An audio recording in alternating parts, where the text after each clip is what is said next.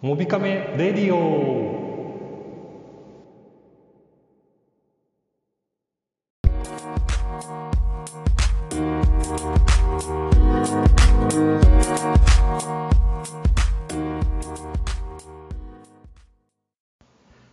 この番組は使って便利で楽しいデジタルガジェットやスマートフォンの最新情報そして360度カメラや関連グッズを紹介するメディアサイトモビカメの提供でお送りいたします。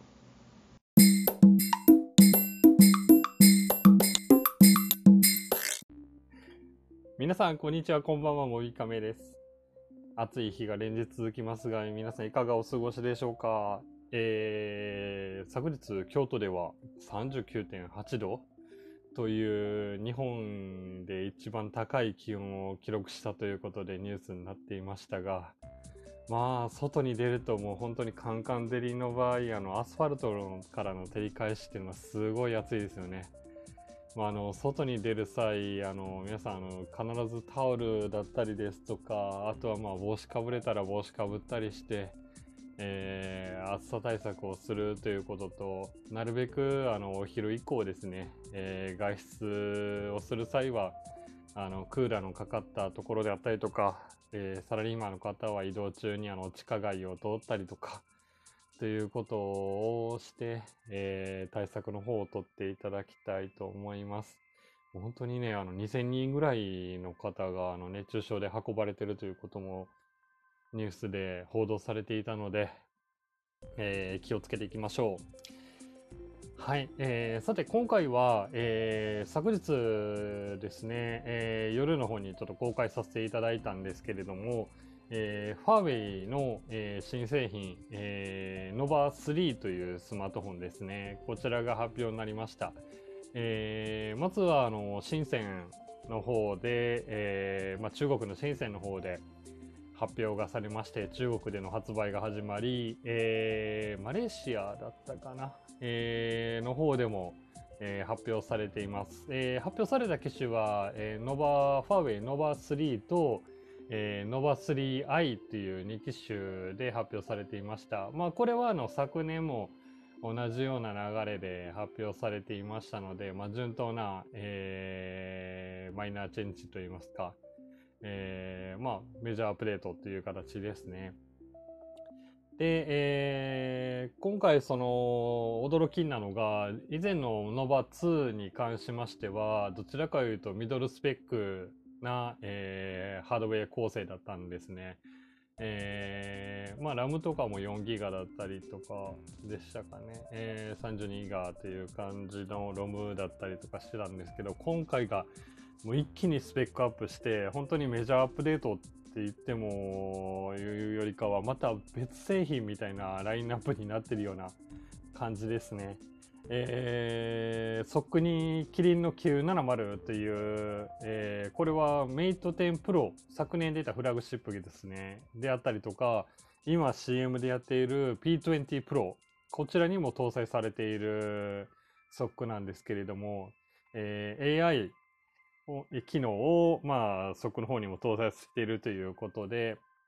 えー、アピールされているものなんですけど、またこれだけではなくて、えー、RAM も6ギガ、えー、そして、ROM が128ギガという、本当にちょっとしたモンスターマシンになっている形です。えー、まあ今までノバシリーズって本当にあの、先ほども言いました通りミドルスペック だったんですけど、こんなにスペック上がっていいのかなっていうふうに感じるぐらい上がっていました発表の時にですね見ていると。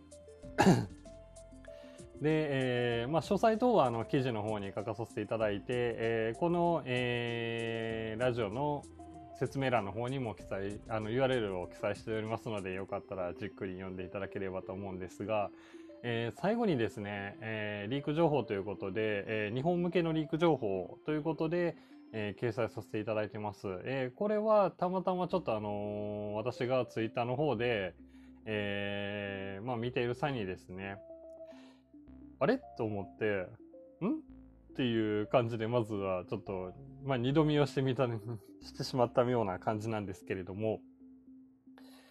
あー、ノバ、あれ？ノバ 3? ノバ2じゃなくてっていうような感じだったんですね、初めは。で、見てみたら、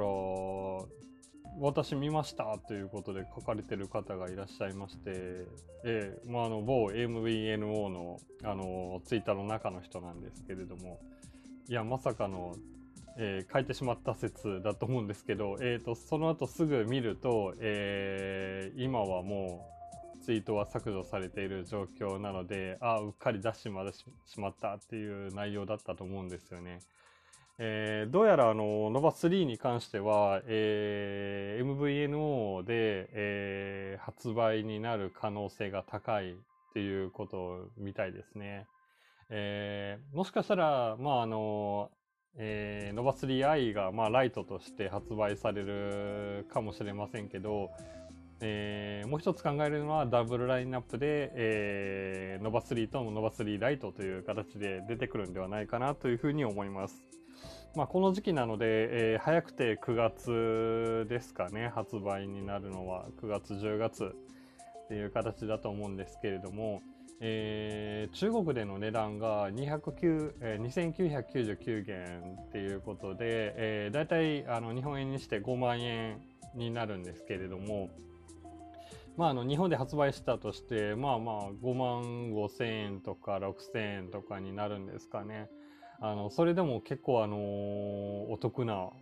えー、ハイスペック機になるのではないかなというふうに思うので、年末に関してはまたメイト、えー、11になるのかわかんないんですけど、メイトシリーズの新機種も出てくると思いますので、まあ、そう考えると、この2機種が、えー、また、